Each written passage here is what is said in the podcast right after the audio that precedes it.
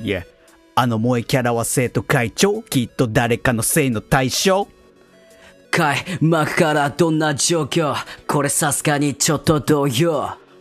いやー。イエーじゃないよ。はい。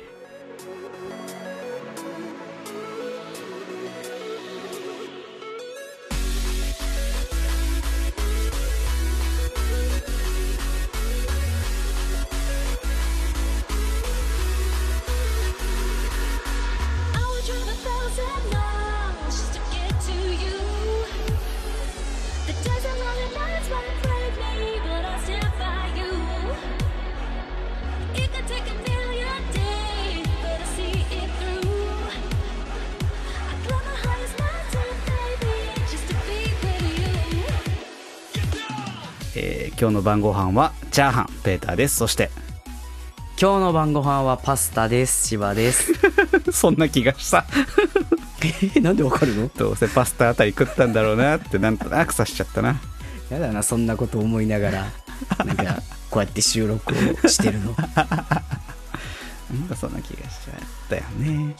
まあ二人ともね、こうザさっと作ったやつみたいな感じがしますけども、確かに。一人暮らしの男性がさっと作るものベスト3のうちの2がね 入ってましたね。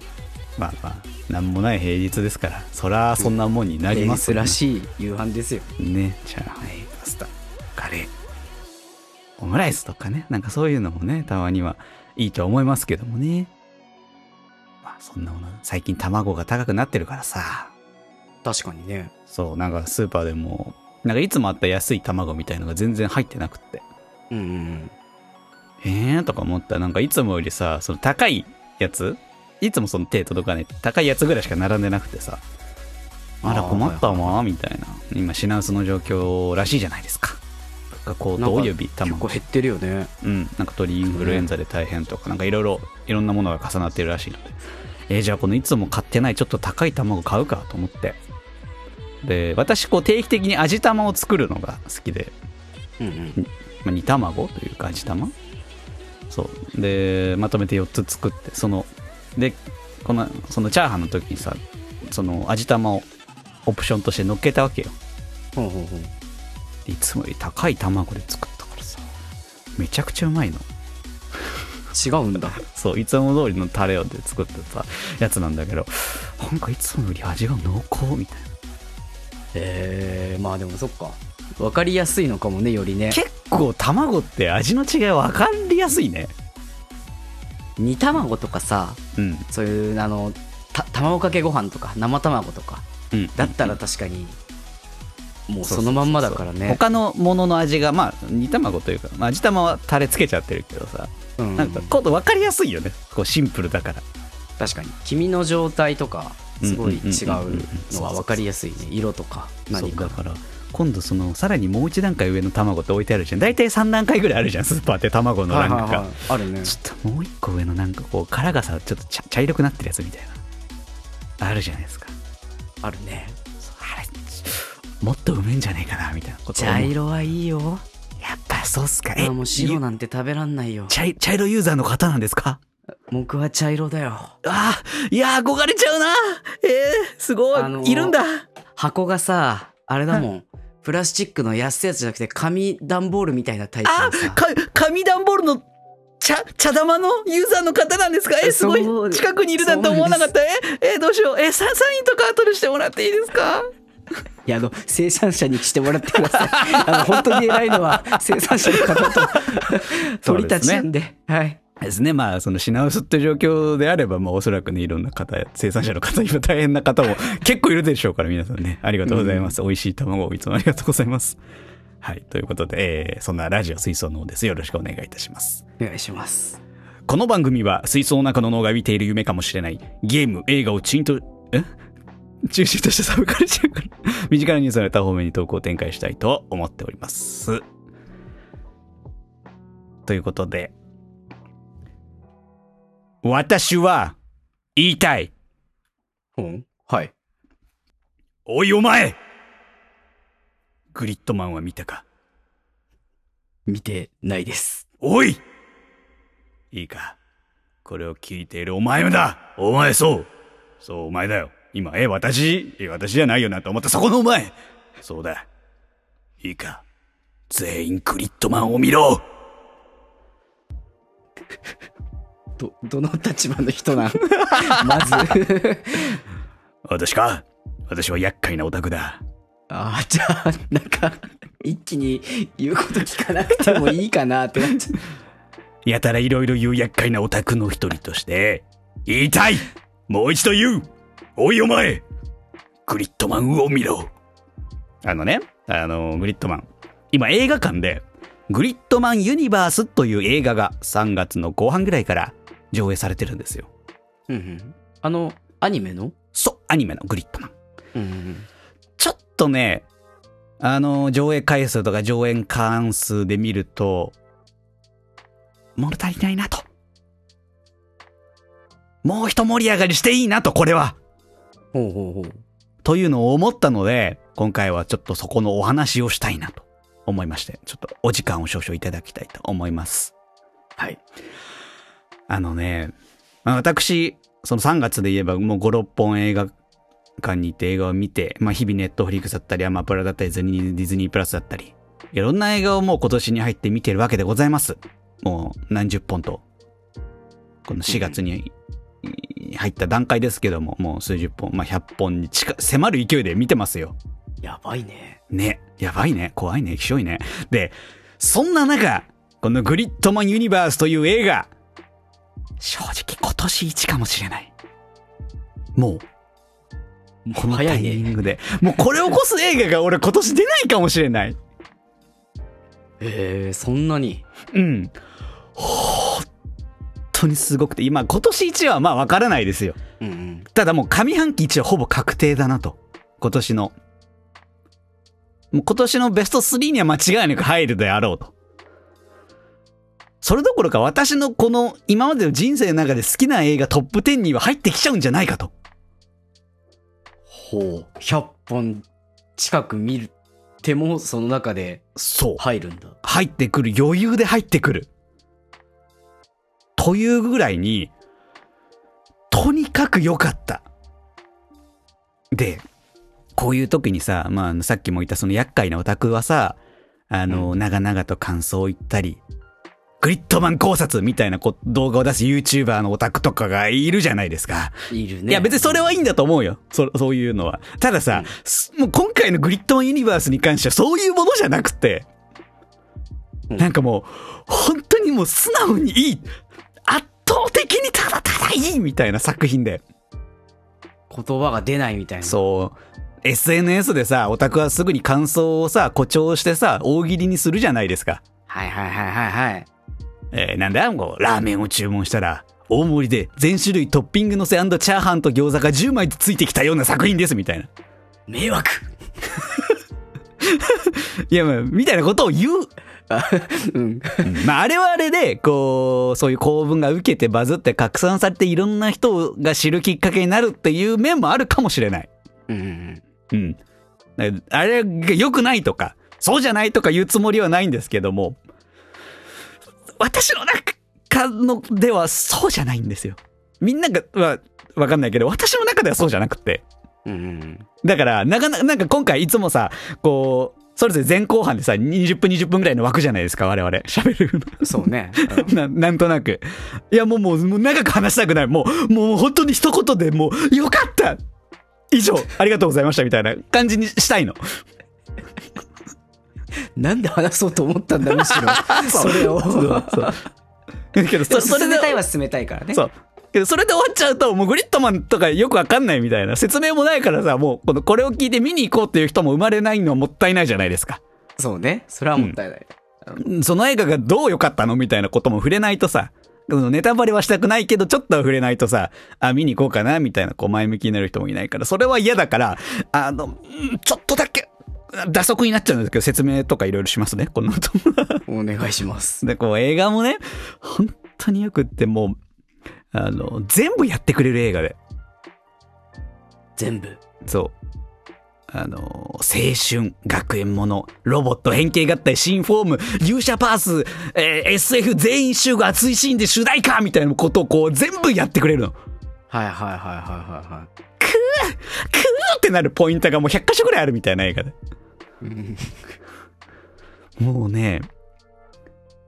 もうこう、映画を見た後ってさ、いや、ここ良かったなけど、あそこよくわかんなかったなとかいろいろこう考えるじゃん、帰りう道。んうん。あるね。もうそういうのない。よかったっていうだけにこう疲れる感じ。うんうんうん。はあ、よかったみたいな。いい意味でこう、本当に心地いいこう映画の賢者タイムみたいなことにこう導いてくれる感じ。もう何も考えられない。はいはい。カタルシスってやつだね。そう。はあ、みたいな感じで。で、まあじゃあそういう映画でしたということで、 何も感想になったね、感想を。 よくわかんないけど、まあとにかく本当にもう圧倒的に良かったんですよ。まあ、良かったことしか伝わってないけど、うん今んとこはまだ、まあ良かったのはわかる。そううん本当に本当に良かった。で、まあそもそもグリッドマンを知らねえよって話だと思うのよ。皆さん。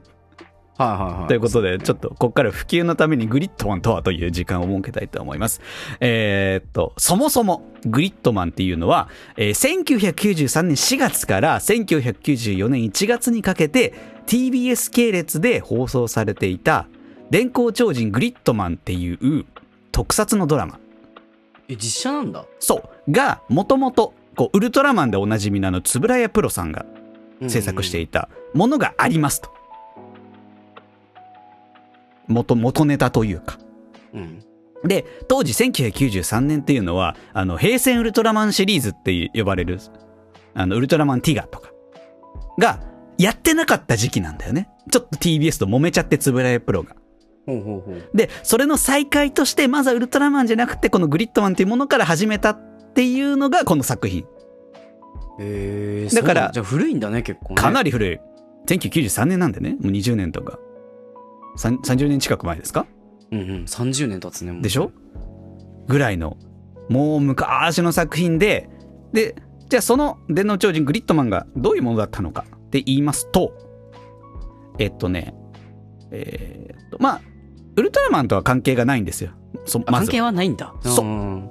ウルトラマンとは全然違って、あの、設定は、コンピューターワールドと呼ばれるサイバー空間。でで、はい、早いね。そう。すごくないこれ1993年だよまだ、うん多分家庭用 PC なかった時代。あのー、アップルが Mac がまだ全く普及してなかった。Windows ですら全然普及してなかった。うんうん仕事で使う人がちらほらいたぐらいの多分時代でしょう。で、その、そんなサイバー空間で怪獣がそのネットワーク内部で破壊活動をすることによって、現実世界でコンピューターで制御されてそのマイコンが入ってるものとかが、えー機械が暴走してトラブルが起きちゃうよ、みたいな。うん。6万あ、そう。マジでロックマンエグゼみたいな設定なの。そうだよね。 プラグイン。そうそうそうそうそうそう、ネットワークつながってプラグインしてロックマンがネット君と一緒に、あの、そういう、コンピューター内部で暴れてプログラムを破壊するコンピューターウイルスを制御す、倒して解決するみたいなのを1993年にいち早くやってたの。えー、実写で。実写の特撮のドラマ。で、そのグリッドマンって言われてへーそる存在が、要はパソコンのネットの空間に存在する、なんかこう生命体というか、まあロックマン行くぜみたいな存在で、ででそれに協力いい方のあ、いい方いい方。うんうん。で、それに協力する少年少女たちが現実世界のその PC の前に集まって、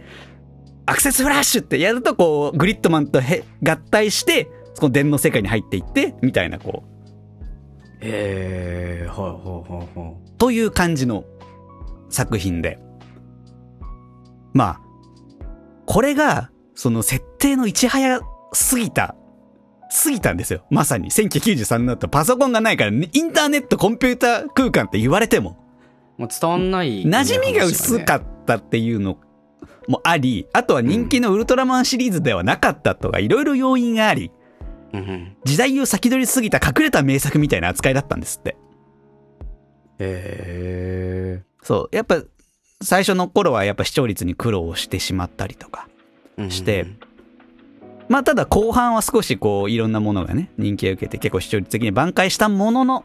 まあやはり、ね、ちょっと予算もあまりなかった時代だったので、まあ、残念ながら終わってしまったというものが原作というか元ネタとしてありますと電光超人グリッドマン実写ドラマ特撮ドラマとしてありましたそして約30年の時を経て2018年10月にさっきのグリッドマンを原作とする完全新作アニメーショングリッドマンが始まりますでこれはね、聞いたことあるっそていううか。でアニメの制作スタジオはトリガーうん。あの、キルラキルだって、グレン・ラガンだったり、この間だったらあのサイバーパンクとかね、めちゃくちゃ受けてましたけど、を制作するトリガーとつぶられプロが共同制作という形で、この30年の時を経て、まあ、リバイバルというか、作りましたよっていうものがありました。うんうん。そしてその次に第2弾として2021年に、えーダイナゼノンと言われるグリッドマンのまあそのシリーズみたいなもののアニメーションが作られました。ほうほうほうん。で、今年の3月に劇場版グリッドマンユニバースということで、このグリッドマンに出てくるキャラクターとダイナゼノンに出てくるキャラクターが合流して、集大作みたいな形で映画が公開される。う。へえ。というのがそれ結構熱いね。うん。。このグリッドマンの流れです。皆さんお分かりいただけたでしょうかここまでは。はい。はい。ということでね。まあ、その、なんかね、ストーリーの説明とかしちゃうと、む、難しいんだよね。結構、この、アニメ版のグリッドマンは、結構世界観が入り組んでる設定だったりして、うんうん。あのね、どこまで説明、いや、むず、難しいんだよ。映画の説明もできないし、アニメの説明もストーリーはできない。見てくれ。見てくれになっちゃう。うん。まあ、結局そのグリッドマンって言われるきね、生命体と協力して怪獣が出てくる、倒すっていうのが、まあそのストーリーの展開の中心になってくるんだけど、うんじゃあなぜ今、この街に怪獣が出てきてるのみたいな。その、謎をと、この世界の謎を解き明かすみたいなストーリー展開ではあるの。はあはあはあはあ。ただただ、その特撮ドラマとして、怪獣倒す、イエーイみたいな展開だけじゃなくって、アニメとしてはももっとこうストーリーを深掘りというか、あの展開して、そういう学生たちがさ、少年少女がさ、こう、世界の謎を解くみたいな、なんでこんな状況になってるんだとか、誰がこうしてるのか、みたいなのに立ち向かっていくみたいな話うんでう。んダイナゼロンも似たような形で、まあ、グリッドマン出ないんですけども、まあ、世界観としては近いもので、そのダイナゼノンって言われるその合体恐竜ロボみたいなので、次々に出てくる怪獣と怪獣を操操る組織とこう対抗していくみたいな世界観なんですよね。でこのアニメ自体も、その地上波で流れてたアニメ自体もめちゃくちゃ面白くって、正直に言うと私は、この映画の前のアニメ2本は、まあ当時見てましたよ、リアルタイムで。うん。なんだけど、まあ、このシリーズンの面白いアニメぐらいの感覚だったの。はあはあああ、は面白いアニメやってんな。へえ、こういうのあったんだ。みたいな感じで全部み見て。はいはいはい。つってグリッドマン見て、ダイナゼロ見て、はいはいはい。みたいな感じで、あ面白かったな、ぐらいの感覚だったの。あ。うんで、映画やりますよって言われて。で、この日、あの、映画を2本見るよ予定で、ちょうどいい時間にやってんのがこのグリッドマンユニバースだったから、あまあ、じゃあなんか、やってるし見るか、ぐらいの感覚で見に行っちゃったのよ。ほうほうほう。なので、なんか、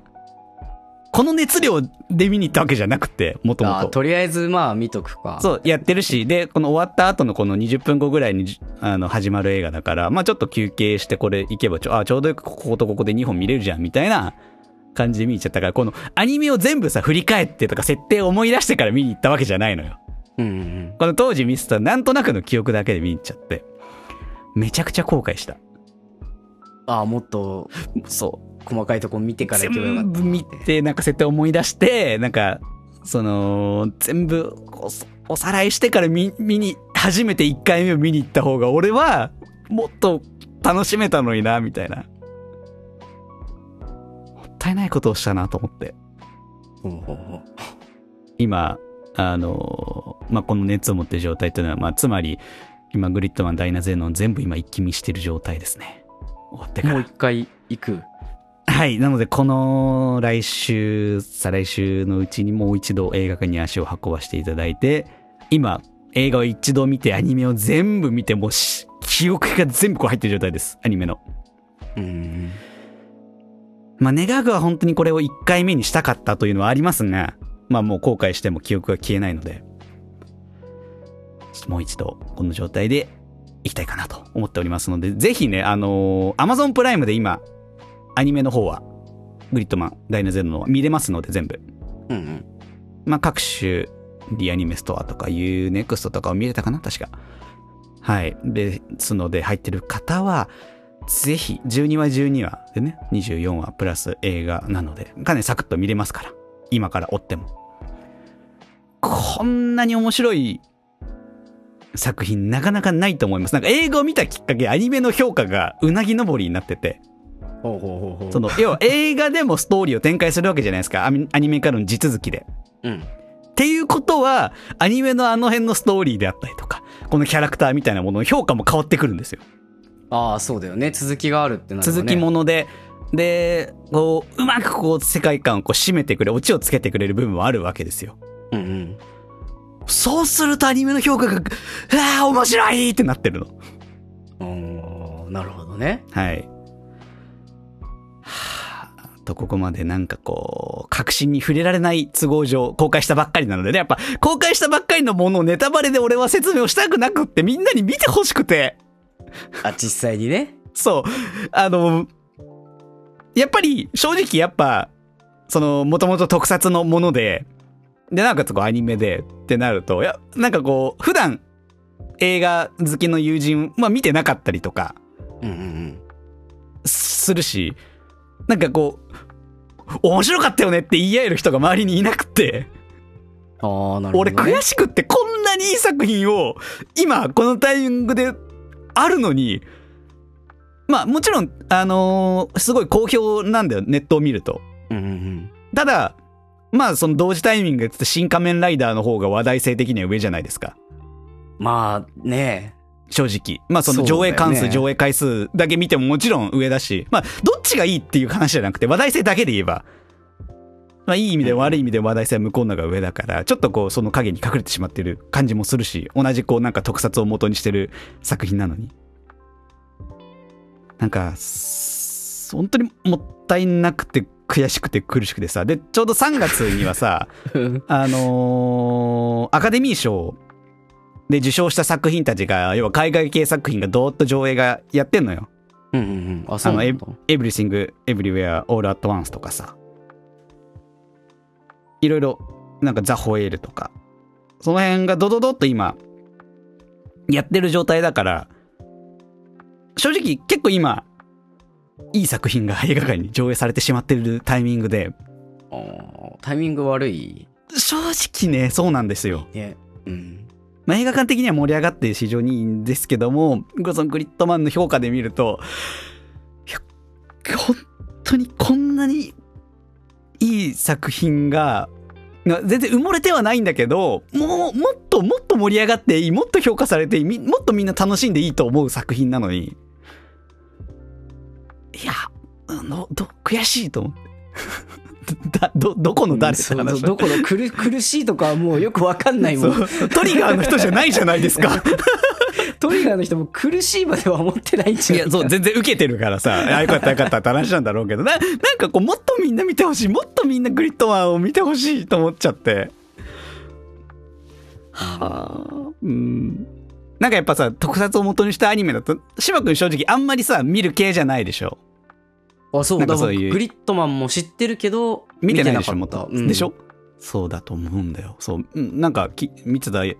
話もしなかったしなっていう感じもしたから。いや、もう本当に面白い。マジで面白い。ので、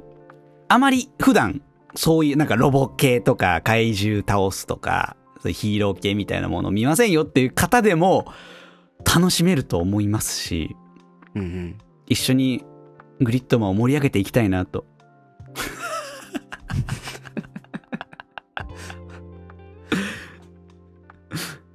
一緒に盛り上げたいんだ 制作委員会の方 いや全然全然そんなでもないただただあの冒頭でも出てきた厄介なオタクなだけなんですけどもうんぜひね皆さんに本当に見てほしいなっていう作品だったのではいあのぜひ劇場に足を運んでください。劇場で待ってます。待ってん ので、あのー主題歌がさ、このシリーズ全部あの、大石さん。はいはい星野聖はい子あさんが聞やっいてたらっこしゃとるあるななんかそうそうそうそうそうそうそうそう。で、なんか、その曲もさ、やっぱ、結構いいいいわけよ。世界観にすごい合ってて。で、やっぱね、その大石さんの曲がさ、すごい熱いシーンでやっぱ流れるわけ。主題歌とかがねそうそそういううとこに流れるのは聞いた瞬間にこう熱いよね鳥肌立ってこう涙が出てきてさカーと思ってカーと思っちゃってなんかでその大石さんの曲のね一作目の時のグリッドマンの時の曲の中にこう「君を退屈から救いに来たんだ」っていう節があるんですけどもうんうんグリッドマンという存在が、まあ、私のこう退屈から救ってくれた、まあ、虚構で空想のヒーローがグリッドマンだったなというところをすごく感じましてぜひねみんな見ろよ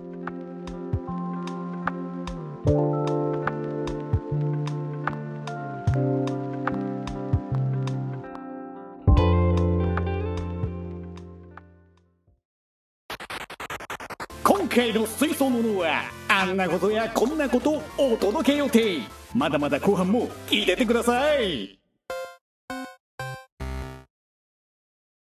水槽のの今回で第50回おめでとうございますありがとうございますお前もないやついに50回っていうことでこんなもの50回もやっちゃってはい今まであまり確信に触れてこなかったなんで水槽の脳って言うんだろうっていうあーところをちょっそとれここで言ってもいいですかついに行っちゃいますか言っちゃいますかはいあのーなんとなくです えっ、とそうです、 あのそれらしい言葉を2人で探してうん、水槽の の、うん、いいんじゃないみたいな感じで決まったんですああれらだってなんかランダム単語生成サイトみたいなさあそうだったかもそれで出てきて、あいいじゃんいいじゃんって言そうってそう決めた気が するおいやんかっこええやんかっこええやんってでねはい、じゃあ勝手に使ってるけどうん毎回ね言ってもらってるけど水槽の脳とはって話をしてもらってるけど、はいまあ、改めて水槽の脳って何なのかなっていうのをおうおうおうちょっと話すとまあ言ってる通りあの実は現実に存在すると思っている世界はあの水槽の中の脳が見てるこう幻覚ではないだろうかっていう仮説そうだねこれを水槽脳と呼びますこれウィキペディアを参照しましたあウィキペディアをね今ちょっとバカにしたでしょいや 全然全今回はみんな僕あのウそんなィことないよキペディアという非常に信頼できるソースを中心に話していきますうわああそ 古いあもうねそのね反応が古いんだよそう卒論だったら落とされてるよ2022年4月に開催されたアジア太平洋水サミットっていうねあの水問題に関してこう話し合っていくっていうサミットがあったのうんうんうんそこにあのオンライン出席したあの天皇皇后両陛下はいはいはでそれ天皇陛下がそこであの講演をしたのね水サミットでいうん天皇陛下バッチバチにウィキペディアから参照してたからもはやウィキペディアは日本の皇室御用達の検索サイトになったわけですはあ畜生突っ込めねえ角度から出してきやがって 俺はもうこれ以上何も言えねえじゃねえ かあのねあの今年卒論書く皆さん天皇御用達のソースに文句つけるわけないじゃんガンガン引用してくださいウィキペディアから言われたら言って天皇も引用してますけどいやあんまあんま言うなあんま言うな これ以上あんま言うな、それはね、まあ、あの軽い冗談として、まあ、でも本当にウィキペディアを主に参照してるのは冗談じゃない。っはいはいはいはいてわけで、水槽の脳の話に戻して、へいどう思う本当に水槽の中の脳のが見てる夢幻覚だと思うええうーん、まあ、若干そうじゃねえかなと思う部分はあるよね。はあはあはあはあはあ。で、このラジオもじゃあさ、幻覚なのかというと、はい。僕は違うと思うんだ。あら、 幻覚ならさもうちょっと夢見せてほしいじゃんそれはなんだ主に俺かえ違う違う違う違う違う。その、なんていうのあまりも夢のないことを言いまくる俺か正直に言うと、あの、今の状況はね、いろんな人がき聞いてくれてるっていうのは、まあ言ってみれば夢みたいな状況ではあるけどさ、へいへいへいもし夢ならもっとさ、なんか、ねえ、スタジオ借りてますとかさ、あっていいはずじゃん。夢なんだったら。次の「オールナイトニッポン」になんとレギュラーで呼ばれることになりましたよとかねとかねあってもいいわけじゃん。ポッドキャストアワードノミネートしましたないじゃん。かす夢じゃないと思うんだ。ええこんな現実的な。苦しいねでこの世界はだから実在すると思うんです。はいでね、あのーこれを聞いてるみんな中二病だと思うから、あの、この、じゃあ現実だとしたら、世界は何でできてるのかっていうことを考えていきたいと思うんです。はでまず世界はね、あの、こっからちょっとね、あのー複雑になってくるんで、あの、うんメモの用意をね、してもらった方がいいかもしれないですね。ああそんなにはいあの、こう、倫理とか、物理とか、そういう話になってくるあところにはなるんで、ちょっとメモ用意してもらって。あ、はいあはいはいでまず世界は何でできてるのかっていうのは、もう昔っからみんな気になってたらしくて、ほうほうほもう古くから言われてるんだよね。考えられてて。で、まあ、こう、す当時は、あの、科学とかじゃなくて、哲学でこういうことは考えられてたの。ううんギリシャとかのさ西洋哲学でこう世界を構成するものは何かっていう問いがあってほうほうほうまあ仮にこう世界を構成する何かをアルケーっていう名前をつけてアルケーは何なのかっていうのをね、こうずっと考えてきたわけで人類は。うんうんうん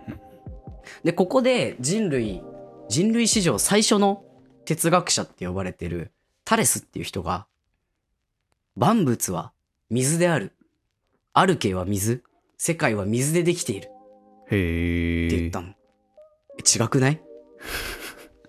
水多い多めだけどね世界は多いけど、さすがに違 うじゃん。で当時の意見も、え、さすがにそれはないっすって意見があったら しいの。ちゃっちゃって言い過ぎじゃないですかお面白いちょっと面白いっすよ面白いっすけどちょっと言い過ぎじゃないですかでは、それ以外にね、こう、いろいろ他の人もいろいろな話を出してきたの。はあこはう、あはあ万物は、こう、普遍のものであって、あの、例えばこう、物質を細かくしても物質自体は変わらないでしょと。うーんあのー果物とかをさ、細かく切ってもさ、リンゴはリンゴだし、みかんはみかんじゃん。ああなるほどまあ、間違いではない。だろううと。んうんうんうんうんうんで逆の意見もあって万物は変化するものだっていうのもあってはい例えばさっき言ったリンゴやみかんなんかはさ種を植えたら木が生えて実になって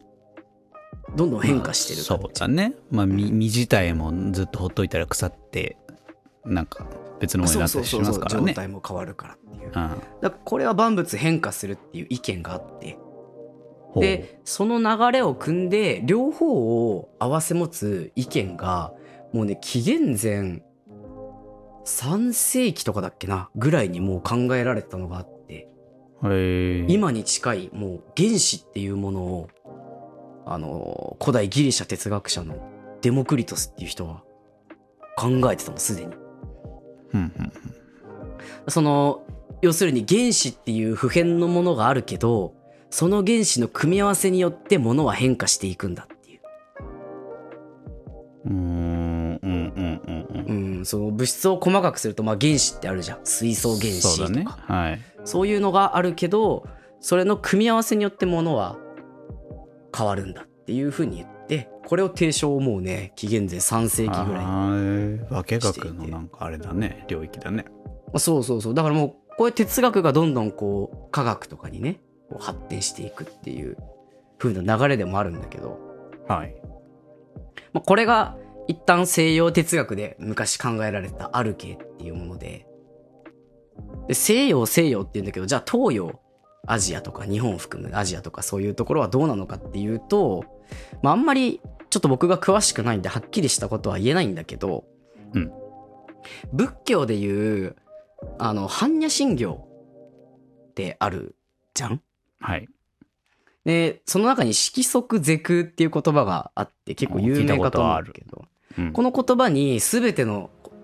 あの、形は仮の姿で、このように普遍のものはないんだっていう意味なのね、これは。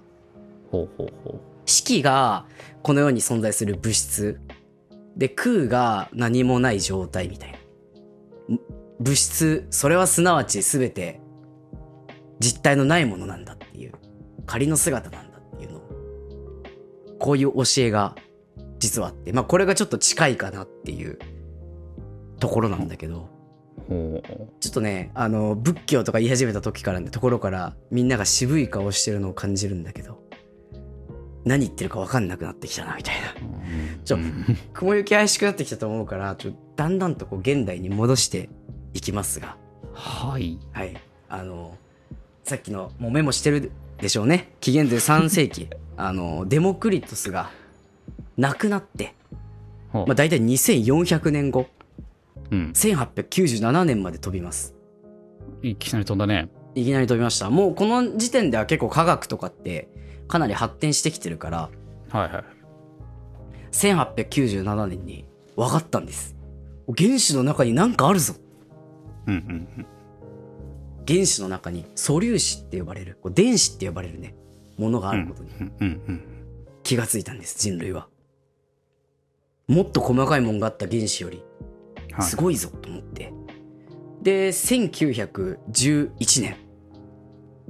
原子をね、さらによーく見てみると、原子核っていうものがあるぞと。はいはいはい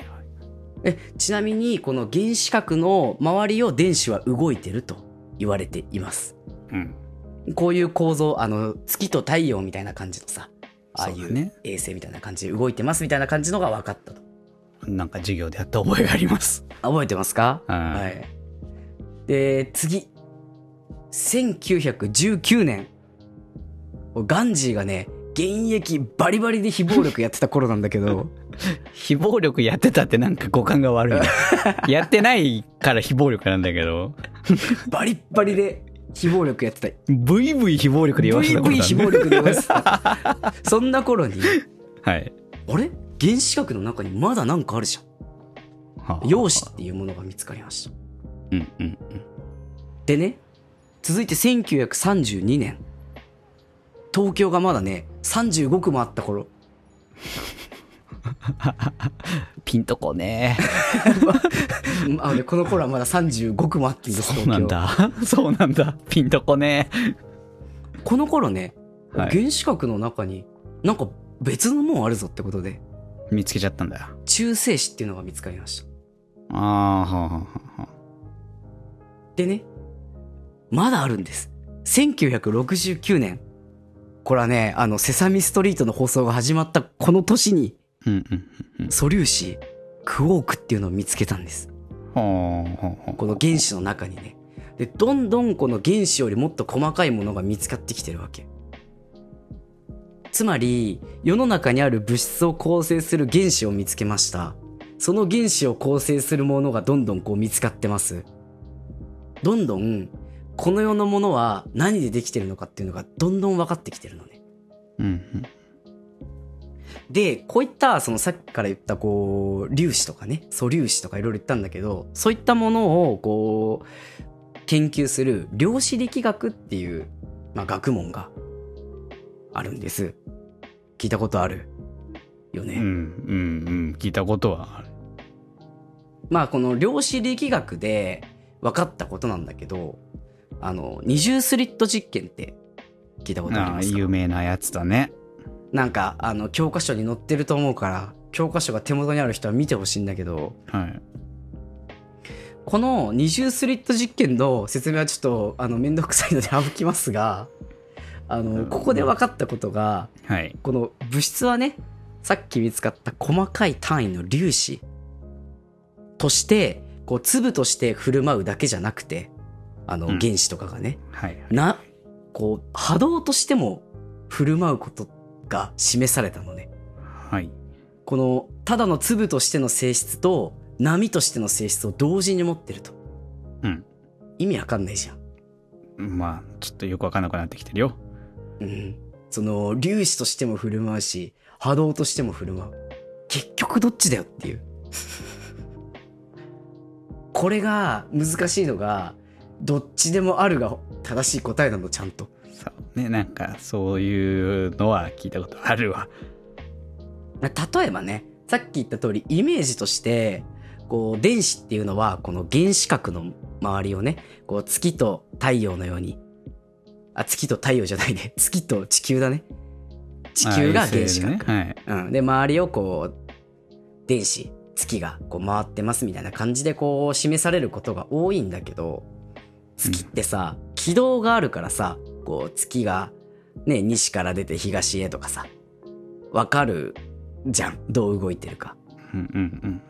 でも電子の軌道っていうのはちょっと違って意味が軌道があるにはあるんだけどその軌道ってそこを通る可能性が高いっていうだけなの。そうだね本当に通るのか分かんないだからあの小学生の通学路と一緒だよね、まうんあ、そこ通る可能性は高いけど寄り道して帰ってる可能性もあるしそういうことなんですうんはあはあ決まったルートじゃない量子力学においてねこの電子がじゃあどこにあるのか可能性可能性っていうけどこれは波動関数っていうもので表されるんですねはいちょっと燃えるじゃん波動関数ってなんかまあちょっとかっこいい響きではありますよかっこいいよねでこの波動関数がまあ何なのかというとこの物質の位置とかエネルギーとかを表す式でうん誤解を恐れずに言うとさっき言った通りこう電子の位置がどこにある可能性が高いのかこの波動関数で計算することでわかるはいはいでもあくまで可能性しかわからないのねまあここまでで全然納得しないと思うんだけどうんちょっとねあの時間がだいぶあの来てるの で一旦先に結論の方に入らせてもらって、はいまあ、可能性っていうのがじゃあどういうことかっていう話から始めるんだけどはい例えばあの電子をペーターに例えますおわしはいそうだペーターがサナちゃんのライブにいるかもしれないし同時に Perfume のライブにいるかもしれないいるかもしれないねこんなおかしい状態が起きてるわけ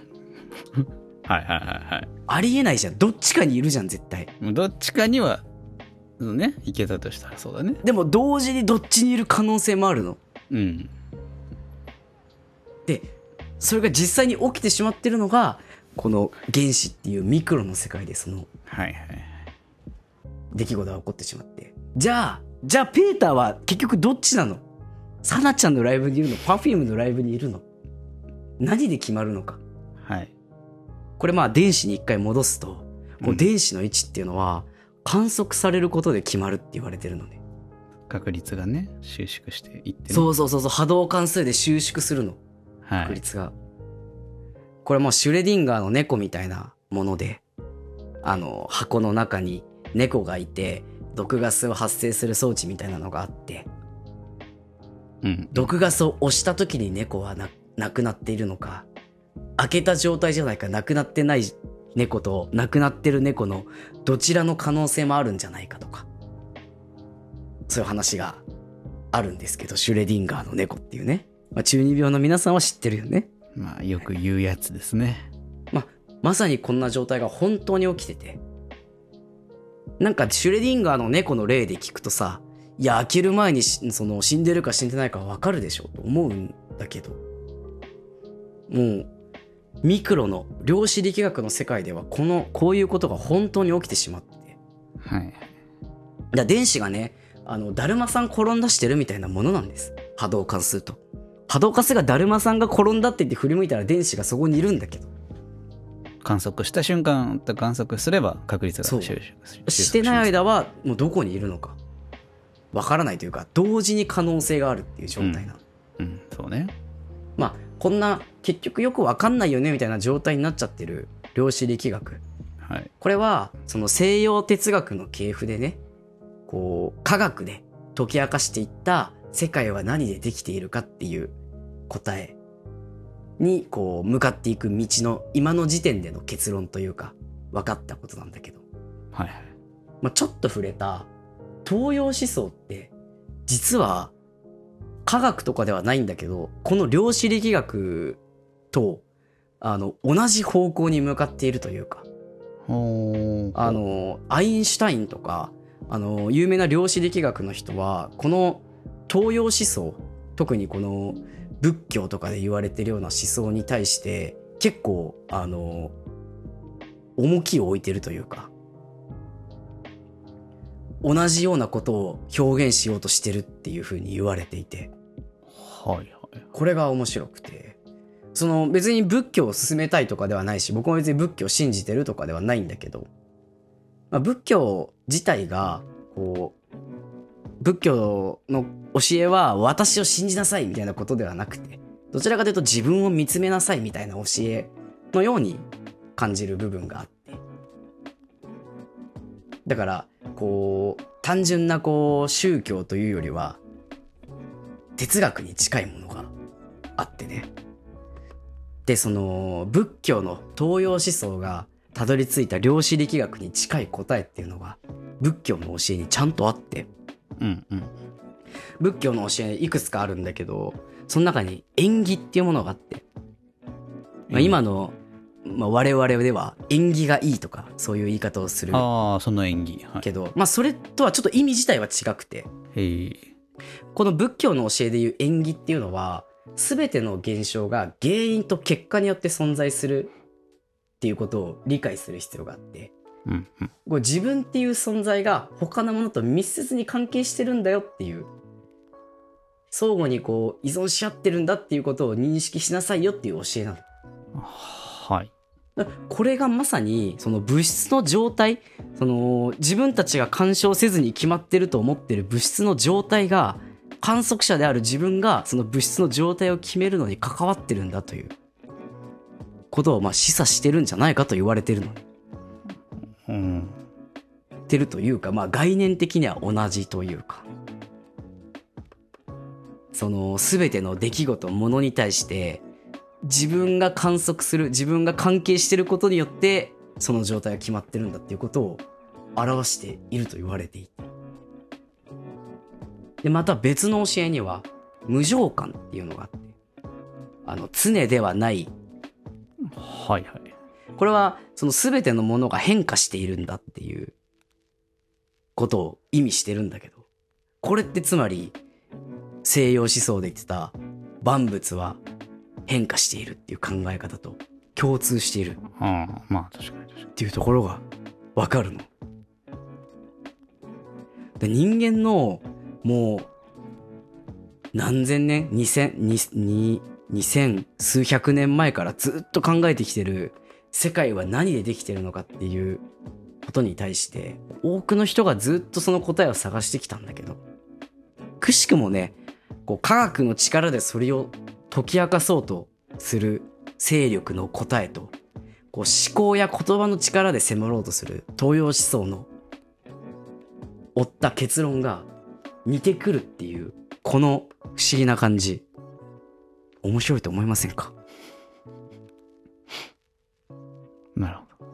結構興味深いなと思ってて。あやっぱり僕らは理系だからさなんかそういうのってあの実験とかそういう実証されなきゃ信じられないよとかやっぱ思うあ。そうね、割と。タイプだと思うん思だうけけどどね。うん。でもなんかこうまあオカルトにみたいなのにつながってきちゃうからさこうどこまでこう踏み込んで考えればいいのかわからないけどこう小さいものを細かく細かく見てったらより大きいものとの共通点が見つかるみたいなさはいはい。その原子とか電子について研究してたらその宇宙の方のに成果につながるみたいなことがあったりさちょっと面白いんじゃないかなとその仏教の教えを説いたあのブッダとかはさうん。別に研究とかしてないし原子とかも知らないけどまあなんか自分を見つめ続けてこういうことが分かったというか、まあ、それは歴史上なんか間違った考えが排除されていっただけかもしれないけどね正しそうな教えが残って結果正しいかもみたいなだけかもしれないけど、まあまあまあそうなんかもねちょっとワクワクする話だなと最近思って調べてて量子力学とかをでああで水槽の脳っていうのは何でできてるのかなはい水槽の脳っていうこの番組は何でできてると思う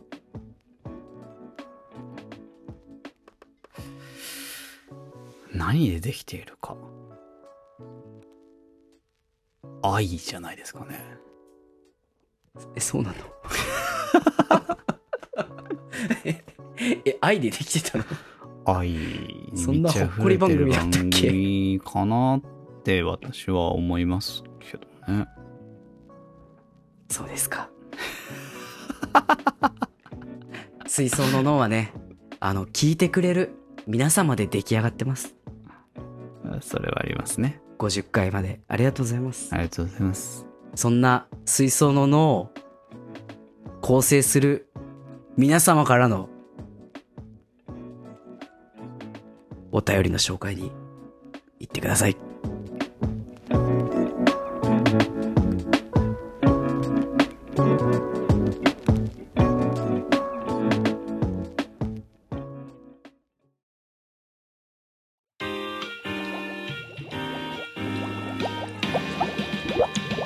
水槽の脳はいではメッセージ紹介しますふつおたですね、えーラジオネームゆりさんありがとうごあざりいまがとうごすざいます。いつも楽しく聞かせていただいています。ラジオネームゆりです。先日、エイプリルフールがありましたが、なんか、誰も得しないイベントだなって思ってしまいます。クリスマスみたいにプレゼントし合うわけでもなく、ハロウィンみたいに仮装するわけでもなく、うっすらと滑るだけ。もう、やめにしませんか ということで、ラジオネームゆりさんです。ありがとうございます。ありがとうございます。エイプリルフール4月でしたか。ありましたけども。まあ、私もそう思います。 僕もそう思います。別に嘘つかないし、エイプリルフール、なん、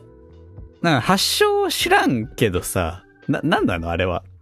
あのね、僕昔調べたことあって、おうエイプリルフールの発祥って分かってないらしいんだよね。へえ、そうななんんだ。か、昔のどこの国か忘れたけど、いろんななんか説があって、うん。こうどっかの国で昔その暦を変えるとかみたいなのをさこう皇帝が変わったらするみたいなのがあるじゃん。ふんふんふんふん。それに伴って変わったその新年が4月1日でそのそれに納得してない住民たちはいやこんなん嘘嘘みたいなこんな新年嘘だからって言ってバカ騒ぎしたのが始まりだとか言われてたりへえ、そうなんだ。うんなんかそういうまあ説がいくつかあるらしいんだけどどれも定かではない。うーん。らしいよなんか、まあ、うん、今結構エイプリルフールはあまりやんないみたいなノリが世界でも出来上がってきてるらしいよ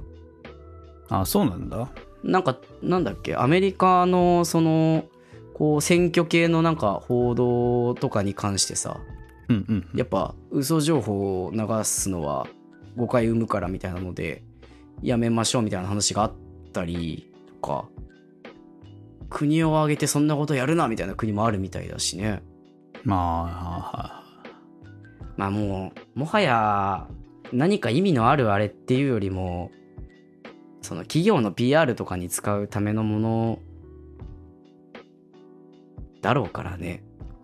うん、なんかね、なんか企業アカウントとかが SNS でなんか寒いことを言っている。 イメージは非常に強くありますね。そうだよ SNS なんてみんな嘘ついてるんだからいつもそう、毎日嘘ついてんだから、毎何日嘘4つい月てんだから1日にね改めてね、なんか取り繕って、これは嘘ですからみたいな。さも他がいつも本当のことをねいつもね。本当のこと言ってるみたいなねいつもは素直に生きてる僕ですけど、みたいなね。おめえの存在が嘘じゃん、みたいいやまあでも僕も本当にそう思いますなんか滑ったりさ「いやその嘘はないでしょ」みたいなのをさな。その嘘は不謹慎みたいな。出るじゃん、毎年。見るたびにねなんか本当に確かに誰も得しないわね。なくしましょう。エイプリルフールなんか。正直で痛いもんですよそう、正直で痛いですし、正直で痛くても日々毎日、他に嘘を、他の人に嘘をつくことはしてないまでも、毎日自分に嘘をついて生きてるんじゃないですかえええうっすらと滑るだけじゃんやっぱうっりすらつ、本当のことを言ったつもりなのに、うっすらと滑ることもあるんですね。 ね。だから、なんか、あえて別に嘘をつかなくてもいいんじゃないですかあのね。別に、やらなくていい。うん大して盛り上がらない僕は正直に行きましょうはい、正直にね。なので、これを聞いてる方は、今年もし、今年私ちょっとエイプリルフールやっちゃったって人がいるかもしれない。来年から気をつけていきましょうね。絶対に嘘をついちゃいけないですからね。絶対に嘘をついちゃいけないですからねってなると、ちょっとまたそれは変わるか。そうだからあの4月1日だから嘘をついていいなんてことはありませんありません。そう。どうせ毎日自分に嘘をついて生きてるんでしょそそれ押すなそんなに嘘ついてんのか 自分をごまかしてさ、現実を見ないでさ、現実逃避をして生きてるんだから我々は。辛かったな なんだよ。もうなんか別に嘘なんかつかなくて、あえて嘘をつかなくてもいい。はい、ということで、ラジオネームゆりさん、ありがとうございました。ありがとうございました続いて、えーラジオネーム、あラジオネームじゃないですね、えっ、と、僕ポッドキャスト番組、コーヒーのマンをやってる方から、えーリアクションメッセージいただきました。ありがとうございます。ありがとうございますえー前回のウォーミングアップのやつですね。ポケモンの感動シーンでうるっときちゃうペーターさんの気持ちめちゃめちゃわかる。私はドラえもんの映画予告の CM を見るたびうるっとしております。私の推しポケアーマーガーの人形もポケ戦でゲットしております。かっこちなみにワイヤーで自由に羽を固定できる高いやつ。ということでありがとうございます。ありがとうございますはい、前回、まあ、サトシの冒険が終わったのを見てて、うるっとしたよみたいな話をしたのかな、確か。うんうんうんドラえもんもね、なんか映画、毎年やってるよね。よく、うん毎年というか。感動するって言うよね人気だよね。だよね。ドラえもん、ドラえもんの映画。てかもう、ドラえもん声変わってから見てないからな。ああはいはいはういん。やっぱ水田ドラえもん。違和感があっちゃう。まあ、そもそもドラえもん見る年齢じゃもなくなったっていうのはあるから。 そらそうだってのはあるんだけど。信代、いや、信代の映画、信代の映画、何本かぐらいしか見てないかもな、ドラえもんの映画をな。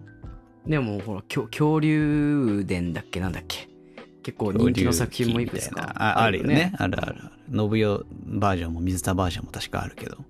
泣けると言われてる確かにそうだね。あとは、あれか。俺の大嫌いなスパスタンドバイミードラえもんとかもそうか。あれもまた派生だけど。はいはいはいはいあれもね俺の大嫌いなやつね。うん。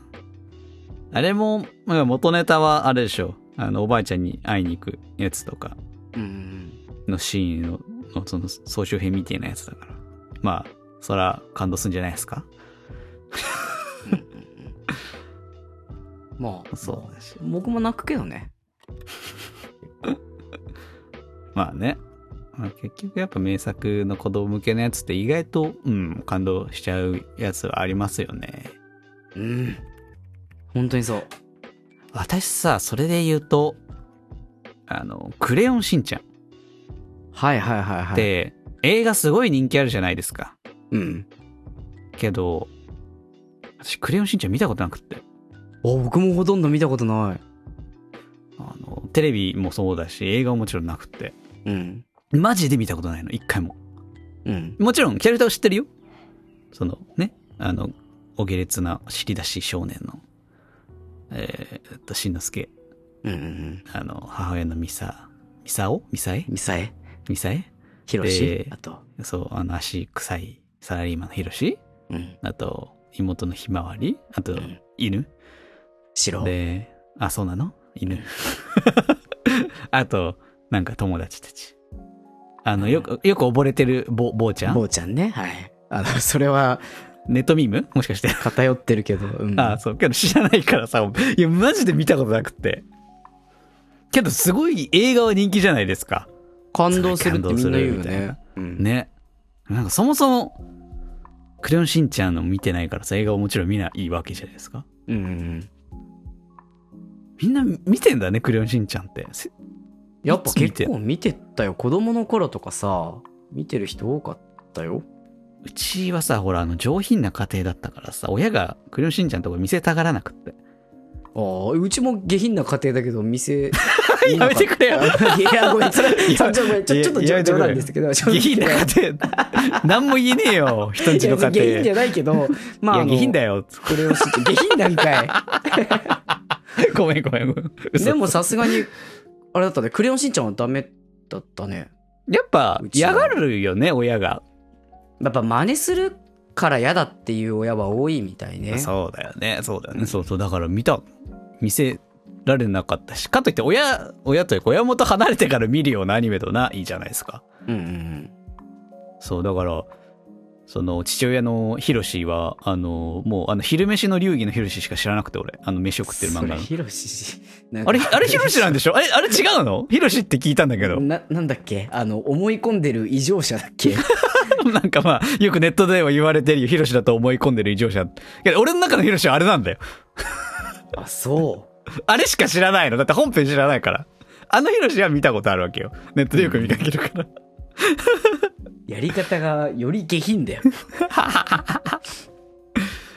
そうね。だからしんちゃん、馴染みないなぁ映画人気ですよ ね、泣けるとは言うねけどもね。ね。だけどなんか、なんかそう言われたのを過去作を見る気も起きないからさ。なんかそういうふれ、なんか、殴るんだよみたいな感じのトーンで言われるとなんか見る気なくすなと思っちゃうからさ。 うん。なんか別にあえて見見ないですし、なんか別にキャラクターも今更愛せないしさ、見てないから子供の頃。はいはいはい。そう、なんか、タイミングを逃し続けたしんちゃんに対して、そうね、ももったいないなとは思いますが。う、うん、見ないのかな。うん。見ないで終わると思います。はい。で、あとは、えー、推しポケアーマーが。アーマーガーって僕初めて聞いたんだけど。あ、本当あの鳥ポケモンの気さ候、派がね。飛行鋼。で羽休めで、その飛行を取って羽タイプにするみたいな戦術をよく使うポケモン。えーかっこいい系なの。そうだね。結構ご、ごついというか。まあ、鋼タイプ入ってますからね。うんカカクカクっとしてるタイプのカラカラスみたいな感じ。うんうん。確かににに割と人気ありがち。かもね。であーまあでまあね、ゲットしてるっていうことだからね。ポケセン。そう、私、またポケセン行かなきゃいけなく て。行かなきゃいけないことがあるん瀕死 なん友達が。いや、手持ちが瀕死だから 行か、まあ確かに、ポケセンに行かなきゃいけない時で手持ち瀕死な時ぐらいだよね。あとは通信交換をする時ぐらいうんそれぐらいしかない よ。僕のであ中では。と、あとは、あの、人に頼まれたポケモンカードが当選した時ぐらいでしょ。そういう、今は、今のポケセンはそういうのもあるんだね。そう、今の、そう、そう、また買いに行かなきゃいけなくなったので、行きますけど、またその時になんかまた EV とかピカチュウか、なんか、なんかのぬいぐるみ買っちゃいそうで怖い自分がいる。誰か俺を止めてくれ。いや、いいんじゃない買おうよ。買っちゃうよ。買っちゃうよ。また EV が寝てるぬいぐるみ買っちゃうよ。かわいい。やっぱ EV よな。うん、懐かしいね。EV は、うん、わかる。な。いいよな。はい。ということで、えー、ラジオネームというか、えっ、と、ポッドキャストコーヒーのマンをやられてる方から、えー、ツイッターでリアクションメッセージいただいてました。ありがとうございました。ありがとうございます。えー、普通おたは以上です。皆さん、メッセージありがとうございました。番組ではメッセージを募集しています。メールアドレスは、水のラジオアットマーク Gmail.com、水のラジオアットマーク Gmail.com、水のラジオのスペルは suinouradio アットマーク Gmail.com、または番組公式ツイッターアカウントでの DM、またはハッシュタグ水のをつけてつぶやく、ほか、えー各種 SNS やっておりますので、そちらでも受け付けておりますので、番組で紹介させていただきます。コーナー、普通おた、いわゆる普通のお便りです。どんな内容でもお待ちしております。テーマ、メール募集コーナー、マンスリーテーマ狙い撃ち。一つのテーマを決めて皆さんからメッセージを募集するコーナー。現在は、これめっちゃ美味しかった。作品レコメンドコーナー、マイリスト共有中、映画、アニメ、本、漫画、音楽、何でもいいのでおすすめし合うコーナー。いいかグリッドマンを見ろ。みんな、グリッドマンを見てくれ。頼む。頼むぞ。なあ。はい。アマプラ、ユーネクスト、ディアニメストアとかで見れるから、みんな、グリットマンを見てくれ。頼んだぞ。はい、見てくださいえ。運命のダイスロー川柳、現在は533の形で募集しております。皆さんからのお便り、待ってます。ということで、えー、今回は、えー50回ですか。まあはい更新回数で言えば、まあ、さらにその、倍はないですけども、まあ、それどころではないということにはなりますが、やってきましたね。ね2年、数ヶ月経ってるね。 2年 ?2 年経ってんのえ、2021年1月15日に収録してる形跡があ る。やば。キモキモくはないよ。モックはまあないけど。本当だ。初回更新2021年1月21日更新。ね。やば。2年経っちゃった。ああ、ちょうど1年前の回、第5回、君の瞳に恋してる。これが2年前ってことですか ?2021 年。はあ、もうそんな経ったんだ。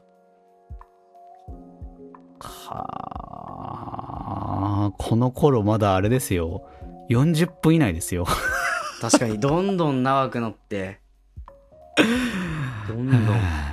どんどんこう、リスナー離れが進んでいき。いそうなのそうなのや、全然そんな、ありがたいことに、あの、リスナー数増えてますから。ああ、よかったよかった。いいい方あがきで、徐々に徐々にね。はい。リスナー聞いてくださってる方増えておるのは事実でおります。本当にありがたい限りでございます。こんな50回もね。まあ全部聞いてくれてるかわかんないですけどもね。あの、聞いてくださってる方がいるおかげで、我々は、うん日々、日々、こうやって、ね、更新できておるわけでございますので、ありがとうございます。はい、ありがとうございます。はい。でね、こうやって、割と今回珍しかったのが、他のやってる方のメッセージ。うちってほら、あの、他のポッドキャストと交流しないスタンスじゃないですか。別にスタンスではなく、まあ、そうだね。しないじゃないでしすてなか。いね。うん。あえて交流しないじゃないですか。うん。強がりじゃないよ。あえて交流しないじゃないですか。うん。そういうやあいてね。スタンス、そう、あえてスタンスとして、まあ、そもそもその食器コンセプトから、やっぱこう、二人で世界観を作っていこう。言われたから、別に強がりじゃなくて、押してるじゃん。なんか別にね、積極的にやっていこうって感じでは正直まあなかった。こっちからなんかこうやっていくのもなんか違うかなってなったんでやってなかったけども。ね、まあいいただけるはいただけるでありがたいものありますよね。うん、確かに。でも、や、なんか、自分でやってる人が聞いて面白いって思ってくれるならね、いいことだよね。まあ、それでございますね。うん。はい。そんな感じですかね。まあ私が今言えることは本当ただ一つ、聞いてくださってありがとうございます。ただ、みんなグリッドマンを見てくれっていうことだけですよ。それだと思ったよ。うんそれだと思ったって思われてんだろうなと思ったけどそれを言うしかない今本当に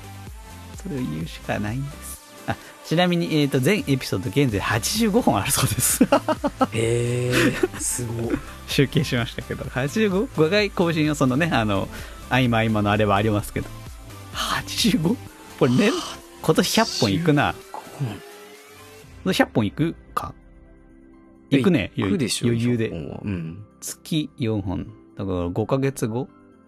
し下半期入ってすぐぐらいに100本いきますね。だって、何十時間かかるわけでしょ、全部聞こうと思ったら。